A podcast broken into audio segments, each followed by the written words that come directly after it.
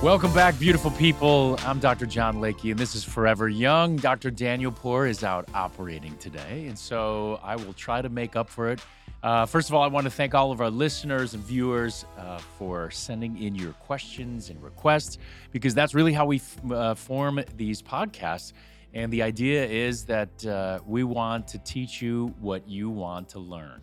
So today we've got a very interesting topic. I think um, it's been seen more so in the news now more than the last two decades, um, and that's the reversal trend.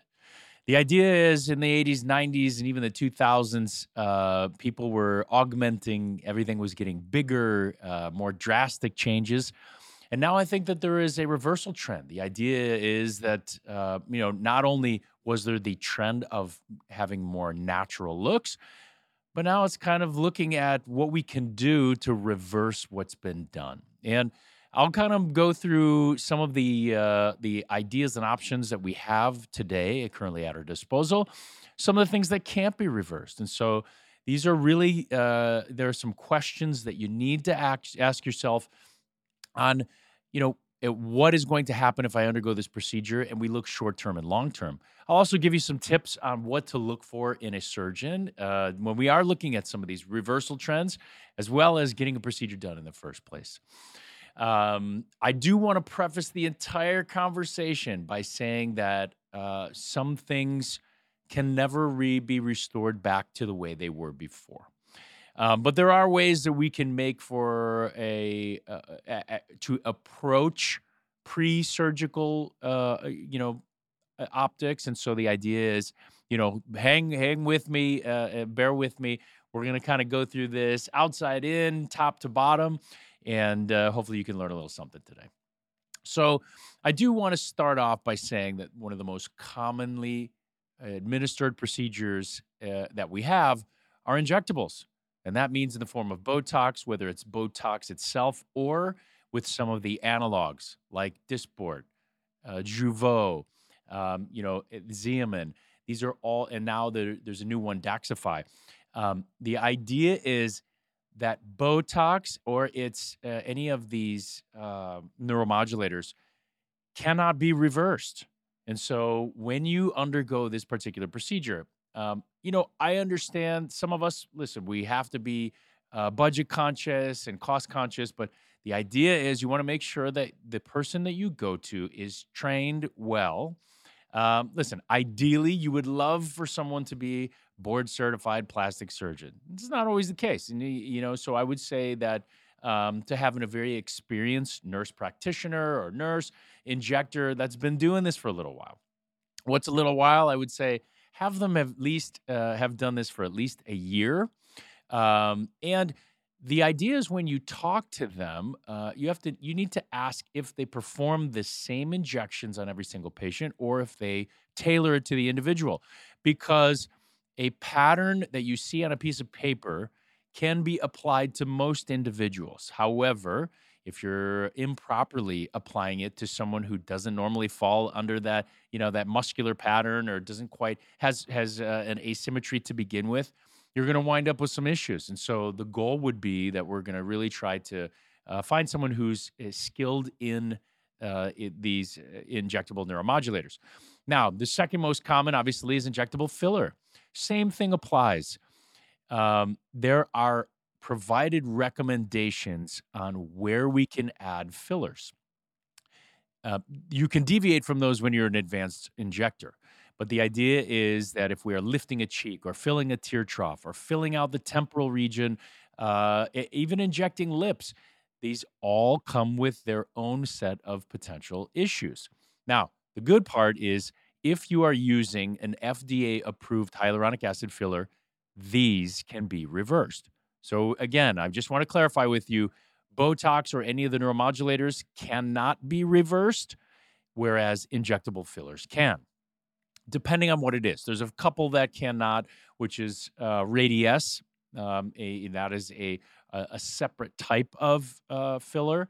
And that is, uh, you know, calcium hydroxyapatite. And that is something that we really can't reverse, even though we've tried steroid injections and all kinds of things. Sometimes uh, you can you, you, you can shrink the amount that you've added, but um, you know, that essentially forms a mimics a type of bone that's placed in, into a deeper layer. So, you know, just starting from outside in, uh, you know, Botox and fillers. When we talk about surgical trends that need to be reversed, now remember when you undergo the knife, um, it's you know it's much easier to remove pieces than it is to add them back. And so the idea for us is when we make incisions or we do procedures, the idea is to hide uh, and camouflage every single scar. You don't want anyone to see that you've had anything done. Um, so it's not as easy to reverse these things because you can't just add skin in between uh, because where we hide these patterns, uh, you know, follow normal anatomic planes. So let's go from top to bottom. Uh, you know, and these are some of the things that were asked by some of the listeners. And so they wanted to know, um, you know, again, we're starting top to bottom. We'll go through body part and I'll tell you what can and cannot be reversed. So let's start with hair transplantation. The idea is does it look natural? Well, for years and years, we've performed uh, follicular unit transplantation, but that was the strip phenomenon where we would take a strip of hair, separate the follicles, and kind of place them uh, in groups. Uh, we used to call them, they look like cornrows and that can have a very unnatural appearance. Can that be reversed? It cannot. The idea is, uh, you know, when you remove those groupings of hair, it will leave little bits of scar. But what you can do, again, I'm going to teach you some things where you can slowly make something look a little more natural. Now we have single follicular unit extraction. And so what that is, is uh, whether it's robotically done or using a specific machine, you can remove a single hair follicle, which is then divided in anywhere from one to four different pieces. And we can place these individually around some of those previous unnatural looking cornrows. Um, and so we can make a uh, hairline look much more natural just using this new technique. So um, that is for hair transplantation. Now, this new fox eye trend where we are taking a incision that's in the temporal region of the hairline and we're kind of slanting up the eyebrow uh, so it has a very exotic look now we've had these types of trends before in the past where um, you know we had the ski slope nose uh, you know there are all kinds of different things that we've done that we've tried to reverse and it becomes extremely difficult this is a uh, you know this is a, a, a difficult one to reverse because um, you know the idea is we are uh, creating more scar tissue. So we lift.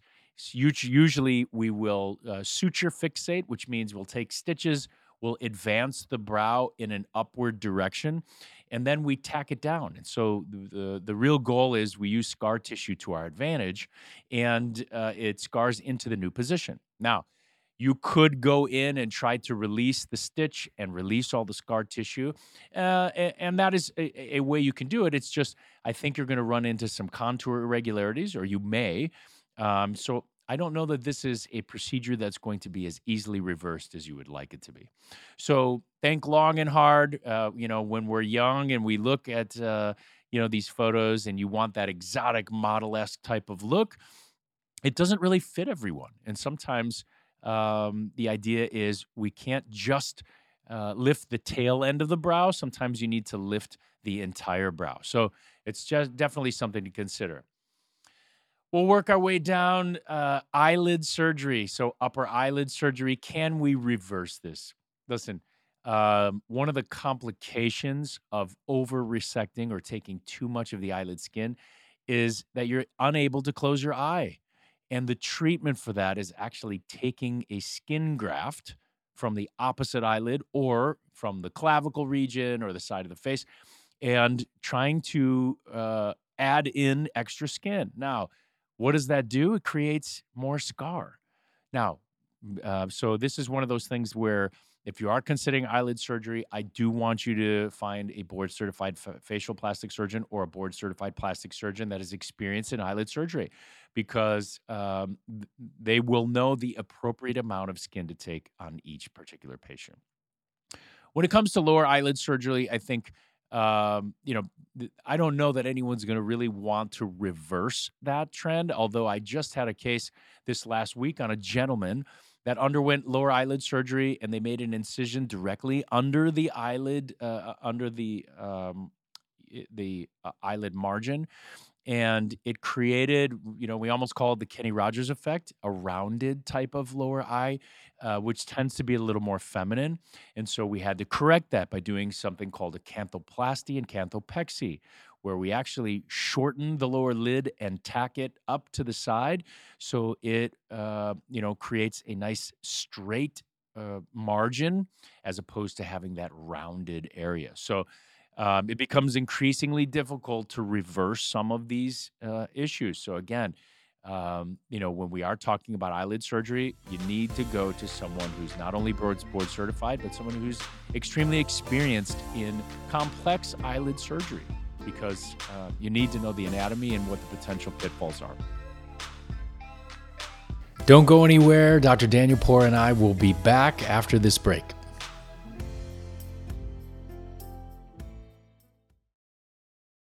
Moving our way down when we talk about facelifting. Uh, you know, I I've heard this in the past, depending on the technique, where someone wished that they would not have done it because they look uh, overdone. That windblown tunnel look, um, you know, that was a technique that was done in the early 80s and 90s where we really uh, did a skin only excision. And what that means is you pull the skin as tightly as you can, and uh, the, eh, you know it smooths out some of the wrinkles. It can create a, a tighter jawline, but it also distorts the normal anatomy. So that's where people um, you know, it's the the eyelid was pulled to the side, the smile was pulled tighter. Uh, you saw eh, abnormal creases from the neck onto the face, and so this is extremely difficult to correct. Now, sometimes using a newer technique, we can re rotate the skin, we can um, try to camouflage some of those areas. But again, this is where you also want to go to a board certified plastic surgeon that's experienced in face and neck lifting surgery. Uh, these are some of the, the procedures that it becomes a little more challenging to reverse. Same thing applies for the neck. When we look at rhinoplasty or nasal surgery or nose job, um, this is one of the one of the most difficult procedures for trying to uh, reverse. I have many patients that come to me that uh, underwent a rhinoplasty in the 80s and 90s, and they had a ski slope uh, profile, and it just looks, or a very pinched tip, and it just looks very uh, unnatural. And so the idea is in order to restore the natural bridge of the nose, or we call it the dorsum.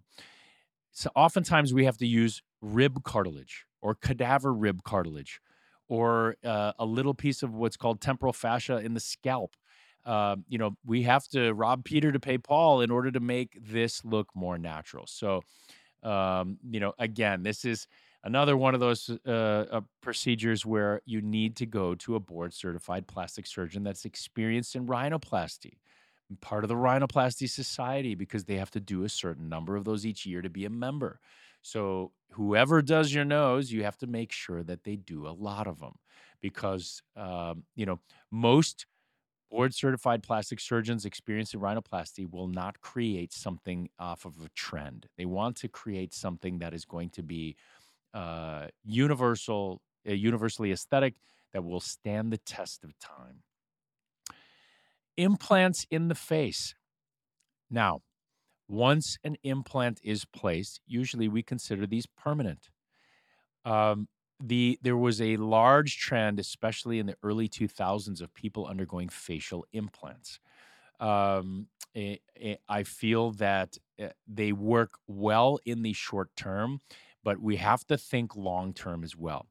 You lose facial fat, and as you, you know, listen, a, a facial implant can look great in your uh, late 30s and 40s, but once you're into your 60s, uh, you know, those facial implants become more visible because you lose most of the facial fat. You've lost collagen and elastin, and now uh, you, you know you have sagging skin around a hardened implant that will not move. The only one that I think would be, uh, you know, is is the most beneficial is a chin implant, and that one uh, also is permanent. It will help you as you age. Um, and when we talk about the reversal process, removing these implants can be, uh, you know, uh, a little challenging. Facial implants can be removed, but remember, uh, at that point, you have you're losing volume in the face. It may make you look older. Um, removing a chin implant that's going to be one of the easiest things there is. I just don't uh, see a reason for it unless uh, you know the chin implant placed was too large and you just need to downsize. So let's talk about lip uh, lip augmentation lip injections. Um, as far as the reversal trend we see a huge trend to try to make the lips look more natural um, two weeks ago, I just operated on a patient that had silicone placed, uh, you know, early 2000s, and it has migrated. So the lip was distorted. It looked very abnormal. And so we actually had to cut that out. So imagine making incision on both the upper and lower lip, removing that product as well as the extra skin. Now, can it be reversed? Yes, it can, but it becomes much more challenging. If the silicone was injected deeper into the lip, that cannot be removed because there are uh, many important nerves that cause uh, facial animation in, in the lips. And so we don't want to distort your smile or eliminate a portion of your smile. So, you know, anything injected into the lips should be a hyaluronic acid. That is it. Fat could be another option, but those are really the only two. The good part about hyaluronic acid is we inject hyaluronidase. As I said before, fillers can be reversed if they are hyaluronic acid fillers. Fat becomes a little more difficult. It lasts much longer, but uh, you know sometimes we have to inject dilute steroids, sometimes 5-fluorouracil, all things that will destroy normal tissue. Um, so we really have to be careful. So when you're getting these procedures done, you have to keep this uh, thought in the back of your mind. Now let's move down to breast implants. I know that there, especially in the news now, there has been such a concern and frenzy over breast implant illness, capsular contracture, all kinds of things that are associated with placing breast implants. The reason why breast implants are different than hardened facial implants, like a chin augmentation, is because they are soft. They contain a cohesive gel as opposed to a hardened silicone implant. And the body normally uh, walls off a, anything foreign with a thin balloon around it. When that balloon uh, scars and turns, you know, into the rind of a cantaloupe, that's when it's called capsular contracture. And the breast itself can become distorted, becomes very hardened, and ultimately can be painful. And so this is where these uh, option, you know, the breast can be removed. Now, I see a very large trend in the reversal part it, where we have two separate options. One, removing the implant and simply performing a lift if it's necessary. When you're younger and you decide to use uh, remove your implants, you can remove the implant. Uh, and the only negative uh, uh, factor is that you have the scar from the placement and removal of the implant. If you have no breast tissue whatsoever, obviously that's when we have to start looking at some alternatives. As if, if you do have breast tissue, and the breast uh, after the implant has been removed, or you're considering removing the implant, the idea would be that we need to tailor the skin and the soft tissue around it. So, most patients now will undergo a breast implant removal and then a lift in order to recreate the breast. Uh, this is one viable option. The second is fat transfer. So, we remove the implant and we perform liposuction, we process that fat, and we inject it back into the breast. So, as far as a reversal trend, I see these uh, increasing popularity because the fat transfer is much more natural um, and it can look like a natural breast. So we can remove implants depending on the size and replace it with fat. So that is definitely an option. When we start thinking about, uh, you know, I, I, can't imagine a reason why you want to reverse any uh, type of abdominoplasty um, because that is really where we're removing extra skin. It's most commonly associated with weight loss or with pregnancy. Um, and so I can't uh, see a reason why we would want to reverse that. Um, the the one thing that has become you know there uh, uh, very difficult over the last several uh, decades is uh, the complications that can be associated with liposuction. Now, a true liposuction expert will know that they have to stay in a certain plane when they're removing fat. Believe it or not, even those individuals that look shredded, if you were to cut through the skin, there's a thin layer of fat. It's a very healthy layer, and it may not have to be thick, but it supplies nutrients to the skin. When someone performs liposuction, especially on a thin individual, and they get very close to the skin, we get what's called the Tara Reid effect. I'm sure all of you have seen those images with the rippling associated on the stomach because they tried taking every last little bit of fat underneath the skin. The problem with doing that, one, is we distort the texture of the skin. And two, you remember when we're performing liposuction, we are not evenly removing, a, there's no instrument that evenly removes the fat. That is all technique. Uh, it is a long cannula so a thin cylindrical uh, cannula that you have to uh, repeatedly advance and retract hundreds of times in order to remove tiny little cylinders of fat. If you have one access point, meaning one incision, you will get contour irregularities because you are essentially removing fat from one direction. That's why we always like to what's called triangulation. We try to have multiple incisions. So the reversing the untoward effects of liposuction uh, can be extremely difficult, if not near impossible. Now, there are uh, some uh, cadaver fat substitutes where we can inject fat into the area, but that would be extremely cost prohibitive. So, if you have small areas that need fixing, this is definitely an option.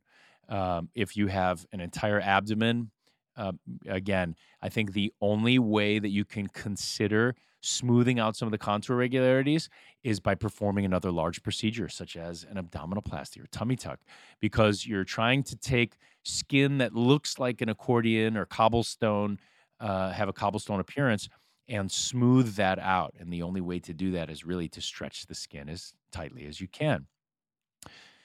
One other area that I think uh, is really popular right now, um, you know, in the last decade, uh, the BBL or Brazilian butt lift. That was where we would perform 360 degree liposuction. We'd process the fat and place it into the buttocks to create sometimes massive buttocks. Um, and, and, this was a, a, an extremely popular trend, um, so much so that a task force was developed because there were it was uh, it had the highest death rate people were injecting into the muscle of the buttocks. And unfortunately, they were cannulating inside some of the larger arteries. And uh, this was this was causing, uh, you know, pulmonary uh, emboli or vascular events or things like that. So a task force had to be uh, developed in order to uh, show the safest way of performing these procedures. Well, now uh, you know, you'll notice even in the the Kardashians, we see a reduction in the amount uh, or the volume in the buttocks. The problem with this, so listen, if you underwent a silicone implant, which alone are wrought with complications from rotating to causing uh, acquired deformities and from the scarring, uh, you remove those, and again, you're it's like a deflated balloon so, where does that skin go? The buttock drops. Um, when you add volume to the buttocks, you're stretching that skin. And so, the real way to uh, eliminate not only is to perform liposuction of the buttocks, uh, but also you would have to remove the extra skin. Now, this comes with its own price, and that is large scars that are at the very top of the buttock um, in order to lift the butt back to where it was before. So, again, undergoing these procedures, you have to think not only about the short term, but you have to look long term as well. And you need to discuss this with your surgeon. So, what are the potential options? Uh, or so I'll give you some tips when you're speaking to your surgeon. I think one of the most important questions that you should have, obviously, we want to talk about board certification. We want to talk about experience in the procedures.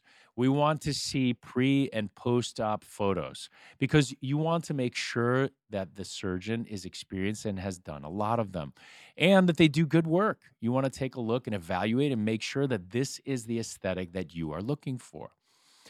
But lastly, one of the most important questions that you should be asking that is often overlooked what are the long term ramifications or complications or uh, outcomes associated with these procedures?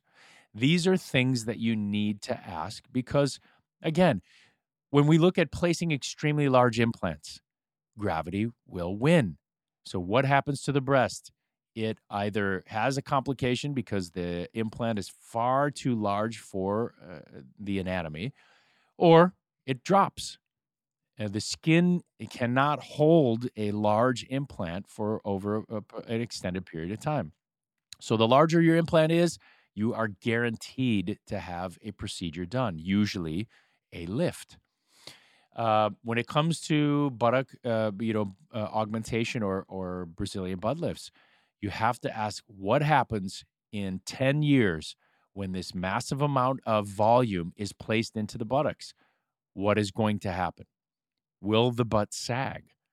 Of course it will. Gravity will always take over. And so anytime you add more weight or volume to an area, gravity will affect that. And sometimes people can see that relatively shortly thereafter surgery, even if it's a year, because again, weight and gravity do not bode well for skin and soft tissue.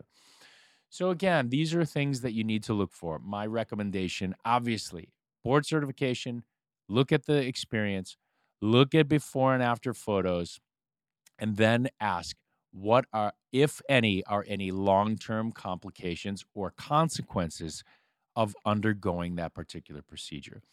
You ask those, you know, you you ask those appropriate questions, and I think, uh, you know, you're you'll be better prepared uh, for the future. You'll be better prepared for a particular operation, and it will give you the option to go slightly smaller or, you know, uh, um, alter your plan ever so slightly so you can avoid some of these things. I think that's about it. Moving from head to toe, uh, you know, the idea here is that uh, you know, again, you want to be well educated before you undergo a procedure. If you are looking for a reversal trend, I've gone over some of the things um, that can and cannot be reversed, some of the things that are going to be extremely difficult to reverse. And uh, in those instances, such as facelifting, neck lifting, rhinoplasty surgery, and eyelid surgery, you definitely need to go to someone who's experienced uh, in those areas because, um, you know, they're very complex. Same thing with complications with breast surgery. If you are removing implants, I know that there are surgeons out there that are preying on individuals that have fears of breast implant illness and and uh, you know these the whole trend towards en bloc capsulectomy, which is removing the entire scar tissue. Um, and so, but you have to look at the potential complications of removing your implants um, and what happens after uh, removing the capsule. The surgeon has to be uh, you know, well educated, well experienced in what your options are afterwards. So, listen, I hope you learned something today. Again, I hope you guys, uh, you know, will keep sending in your questions, and uh, we definitely uh, enjoy the feedback that we've received. Uh, once again, this is Forever Young. I'm Dr. John Layke. You can listen to your podcast on Apple Podcasts or wherever you listen to your podcasts.